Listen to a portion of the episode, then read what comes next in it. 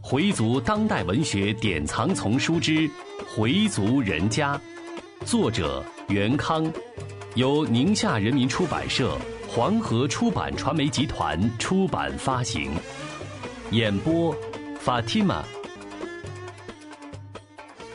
第六十七集，耍耍小聪明。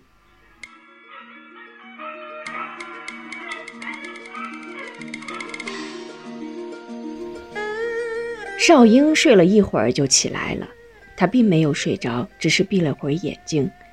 他起来后就到王仁屋里去了。邵恒见了少英就问：“你怎么不去休息呀？”少英一手扶着水溜子，一手擦眼泪：“我睡不着啊，明天妈就要离开这个屋子了，让我多守会儿吧。”邵恒劝他：“他老姑，别太伤心了，妈在的时候啊，你也挺孝顺的。”老人得病时，你精心照顾，你已经很对得起老人了。心尽到了就可以了，别再哭坏了身体。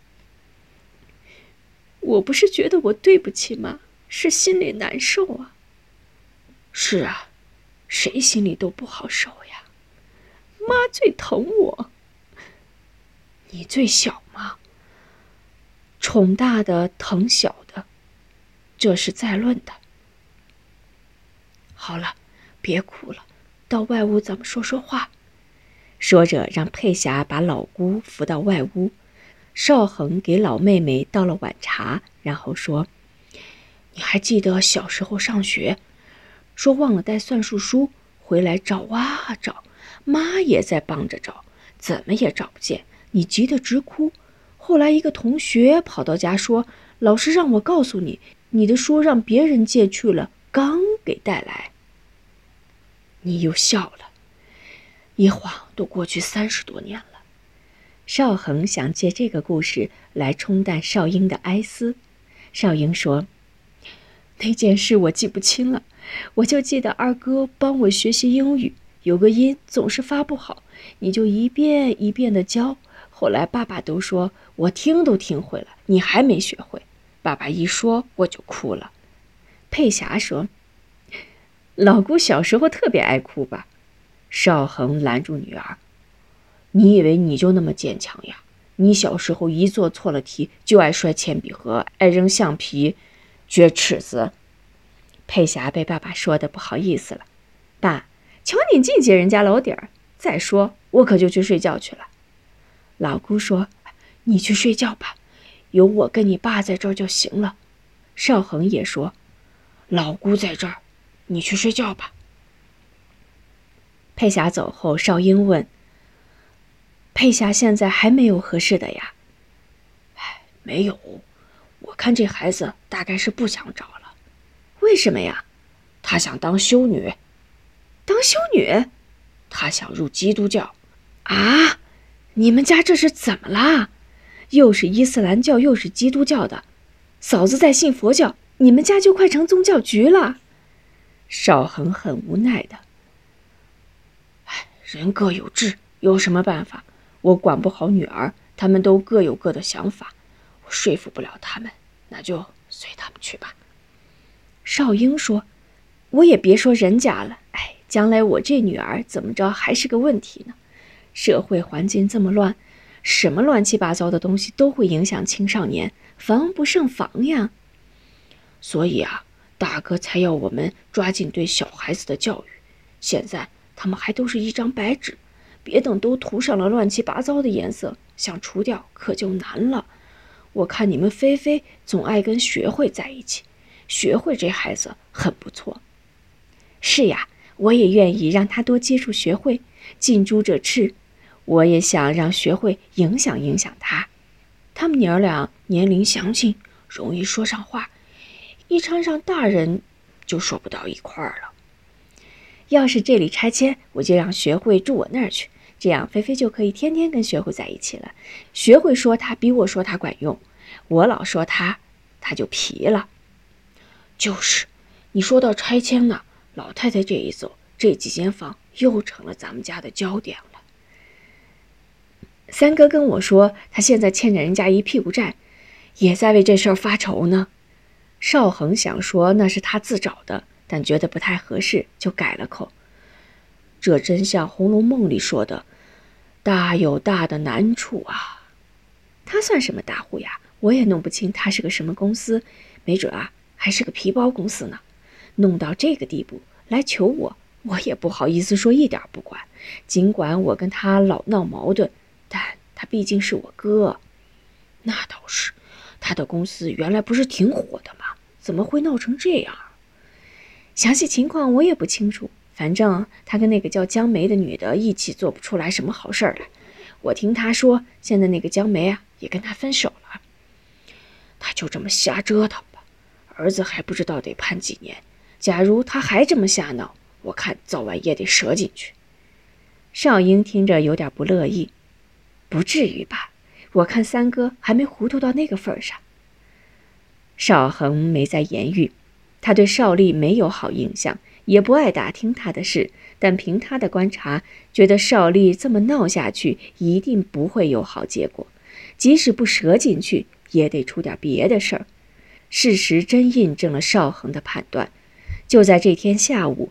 公安局刑侦处已经申请了对米少丽的拘捕令。事情是这样的：江梅在海南三亚休假时，她接到手下人打来的电话，告诉她米少丽已经把他的小妖精在西北的一个城市安顿下来，他又回北京了。江梅觉得这是一个好机会，就立即飞到了某某市，找到了随丽住的地方。随丽丝毫没有准备。见了江梅，心里大吃一惊。他怎么摸到这儿来了？随丽身边只有一个保姆，这是邵丽在当地请的一个三十多岁的妇女，此时也不在身边。她去街上买菜了。家里只有随丽一个人，随丽非常害怕。她猜测江梅一定是不怀好意来的。她想打电话报警，但机敏的江梅早就看出来了。想打电话是不是？别那么着急嘛，等会儿啊，我让你给米少丽打，你还可以告诉他，我在这儿陪着你。说完，笑着向随丽走近，随丽浑身起了一层鸡皮疙瘩。江梅进门后就把门给锁上了，外面的人进不来。随丽感到了恐惧，她在寻找自我保护的工具，但现在脑子里很乱，根本想不出屋里有什么可以拿在手里自卫的家伙。江梅也不容许他去思考，想什么呢？逃跑？想怎样对付我？哈哈，你真是幼稚！我不会杀了你的，我只是想问问你，为什么非要来跟米少丽要个孩子呢？想孩子想疯了是不是？天底下有多少男人呢？你找谁不成啊？自己憋得难受，我可以帮你个忙。我问你。是他提出要孩子，还是你提出要孩子的？江梅的问话使随丽感到一阵恶心。他没想到江梅会到这里找他，他更没想到这个女人说话这么下流。随丽感到恶心，他很理直气壮地说：“米少丽已经不爱你了，难道你没觉察出来吗？”这一句话果然刺痛了江梅。他爱不爱我没关系。我就想知道你们为什么产生了要个孩子的念头？是你想要，还是米少丽想要？江梅进一步逼问。随丽回答的也很干脆：“我俩都想要。”江梅听罢又哈哈大笑：“哈哈，真有意思，两人都想要个孩子。米少丽可是个随时都可以进局子的人呐，你不怕守寡吗？”我爱他，就想嫁给他。他就是死了，我也要把他的孩子抚养大。随丽的话语铿锵有力，在这一来一往的唇枪舌剑中，江梅反而觉得自己处于劣势了。不甘下风的江梅实在忍受不了随丽咄咄逼人的气势，她猛地扑向了随丽，两人扭打在了一起。但怀着身孕的随丽很难抵挡住对方的攻击，没几下就被江梅摔倒在地板上。好在随丽的身子即将着落时，她本能的用手撑了一下地板，她要拼全力保护肚子里的胎儿。这时门外有人开锁，随丽估计是保姆买菜回来了，她看到了生的希望，大声喊：“报警！赶快报警！”在喊第二声时，他的嘴被什么东西堵住了。他的手在地板上胡乱抓着，想摸到什么东西。忽然，他摸到一把水果刀，便不顾一切地朝江梅刺去。江梅被随利的水果刀毫无目的却又准确无误地刺中了心脏。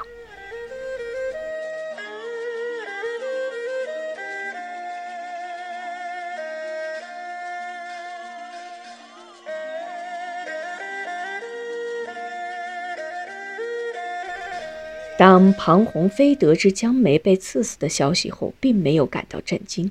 他吩咐蓝海星：“米少利对咱们的事情知道多少？现在他那儿出了命案，万一把他牵进去，可就坏了。”蓝海星说：“现在米少利正忙他母亲的丧事，等他家里的事情办完了再看。如果不用他的话，就干脆让人把他做了。”庞鸿飞叮嘱道。一定要把屁股擦干净。按照庞总的指示，蓝海星布置了人专门关照米少利。其实，有关部门早对米少利的公司注意了，先是查出有虚开增值税发票问题，再进一步就查出他曾和毒品有些关系。为了抓住这个线索，准备对他实施拘捕。这时，离哈老太太咽气还不到十二小时。得知这个消息后，赵月找到领导汇报了米家老太太刚去世的情况，请求能否缓补两天，等把老太太埋了以后再拘捕她。领导说这不行，又问你们回族的丧葬都有什么仪式，需要几天？赵月说一般不超过三天，明天上午人就入土了，下午就可以拘捕他了。领导问：我们研究一下，你有把握他不会逃跑吗？赵月说：“他跑不了。”领导又做了情示，上面说：“现在发现米少利正在跟一个姓蓝的人接触。根据情报，他们最近有一批货要进来。但据了解，米少利只是扮演一个次要的角色，真正接货的可能另外有人。”领导决定暂缓拘捕米少利，要求赵月一定要看好米少利，防止发生意外。赵月心里也有些担心，情况十分复杂，现在还没有完全摸清整个案情。米少利又处于这样一个特殊情况，一定麻痹不得。从现在起，他就要负责严密监控米少利，绝不能有半点闪失。米家的所有亲戚中，现在只有赵月清楚米少利的事情。为了做到万无一失，他安排几个同志对米少利实行二十四小时监控。少英对他三哥少立一直有成见，有一段时间根本不来往。后来在米少元的调解下，两家关系渐渐和好。在米少立和纳晴离婚后，少英对他越发的反感。今天上午，少英对少立的表演也有看法。既然大家事先都说了不带笑，为什么他又要带笑呢？这样做不但助长了哈家人的气焰，又使大哥更加被动。大哥肯定对少利不满。昨天母亲把父亲存的那张存单交给了大哥，虽然钱并不多，但此前母亲从没跟他说过。是父亲有过口唤，这钱是留给长子的，还是母亲原先想留给他和少利？也许母亲对少利已经不再抱有希望，才把存单交给了大哥。邵恒也在想。现在这十几间房就是焦点，老三肯定还会在房子问题上闹腾。其实也没有什么难办的，老太太已经没了，平均分这样比较合理。不平均分，他和大哥都要吃亏，那样老三就占便宜了。房子的事还得跟大哥说说，不能太便宜了老三。打官司也是得平均分。到了后半夜，应该是少英和少丽一起受埋替。但少丽快三点了还没来，少英就打电话叫他，他不来，少恒也不能去休息。另外，少英还有话跟他三哥说。手机半天没有人接，少英又打，这回他接了。少英批评三哥：“你怎么睡得那么死呀？快来吧！”米少利到舅舅家一直待到吃晚饭。哈家把邵丽当成上宾对待，老舅非常欣赏邵丽的主意。老三，你这一出场，就等于给米少元当头一棒。当时啊，我看他脸色特别难看。怎么样，亲的就是亲的，差一丁点儿都不行。这让亲戚朋友一看，是非分明，大家都得扫他。邵丽之所以又投靠哈家，因为现在也只有哈家是他唯一的精神后盾了。他已经明白自己在家里没有可依靠的人，他想借助哈家的力量来为自己撑腰。哈家也希望他们分裂，从而孤立少元。在老太太还没咽气时，邵丽就把大哥不穿孝的决定透露给了哈家老舅。哈家老舅当时就骂不让带孝是混蛋逻辑，到时候非要找他闹腾不可。然后邵丽就出了个主意，先跟他谈，谈到一定时候，我戴着孝帽子进来就哭，给他一个措手不及。邵丽把这个想法告诉了老舅，老舅当即就让妻子去找白布，给邵丽缝了个孝帽子。又找了根孝带子，只要邵丽一戴上孝帽子，他们就更有言辞来对付邵元了，让他在众亲友面前栽跟头。今天他们的目的可以说是已经达到了，邵元妥协了。生意上的失败，江梅的背叛，现在处境的险恶，现在母亲又不行了，米少丽心里烦躁的很，一切的不顺都集中在了一起。他抄起半瓶二锅头，倒满了一大杯，咕咚一下全折进去了。老舅也没拦他。邵丽把半瓶酒都喝干了，又对瓶吹，喝下两瓶燕京，然后倒在床上就睡着了。手机响了两次，他才醒。他喝得醉醺醺的就来了，一进门，邵英就闻见了一股呛人的酒气。这日子口，你怎么还喝酒啊？邵丽现在还没完全醒。他都忘记了自己的车是怎么开过来的，幸亏是深夜，马路上没有什么车。少英看到三哥这个样子，心里又急又气。现在离天亮还不到两个小时了，还有许多事情要跟他说一说。可他现在醉成这个样子，怎么跟他说呀？此刻少英恨不得去抽他两个耳光。他接了盆冷水，让三哥清醒清醒大脑。又到厨房倒了一碗醋，让他醒酒。好不容易少丽才清醒了些。少英跟他说：“今天的事儿就是你做的不对，明天应该跟大哥道歉。”但少丽不听。什么？我给他道歉？有什么歉可道的？白天你那样做的很不好。有什么不好？我就觉得挺不错。给他米少元当头一棒。你真糊涂呀！你以为你多聪明？你以为你帮助哈家打败了大哥就是胜利了？错了！你想靠哈家整治大哥，你也不想想，妈这一走，哈家在咱们米家还有地位吗？谁还拿他们当亲舅舅啊？也就是你和我的亲舅舅，不是大哥和二哥的亲舅舅。邵丽仍然没有清醒。亲舅舅？谁是你的亲舅舅？邵英急得没法儿，还是耐心地说。买提没有出去之前，向大哥认个错，求得大哥的谅解。到时候我再帮你说说，先把这两间房抵给你还债，等你缓开了再说。不这样，你就甭想要这两间房。少英一提到房，邵丽似乎清醒了一些。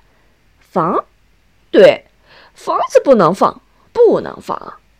少英又说了一遍，他才明白要他做什么，同时也感到了事情的严重。但要他向大哥道歉，他还是想不通。米少元，他恼了吗？你没看出来呀？傻子都看出来。你没看大哥让你去哈家送孝帽子时的表情？少丽的头脑还没怎么清醒，看出什么来呀？大哥平常是那样说话的吗？这你都听不出来？没有什么，没有什么不同呀。少英被他闹得哭笑不得，无奈地说：“ 算了，没听出来就没听出来吧。我还告诉你，咱妈就是还活着，你也捞不到什么好。”少丽看着白色的帐子，说着让人不明不白的话：“咱妈，咱妈好，好，怎么？算了，我也不再跟你说什么了。反正大哥对你和佩金都够意思了，人家能有这样的度量，连我都受感动。你自己去想吧。回族人家，作者袁康，演播法蒂玛。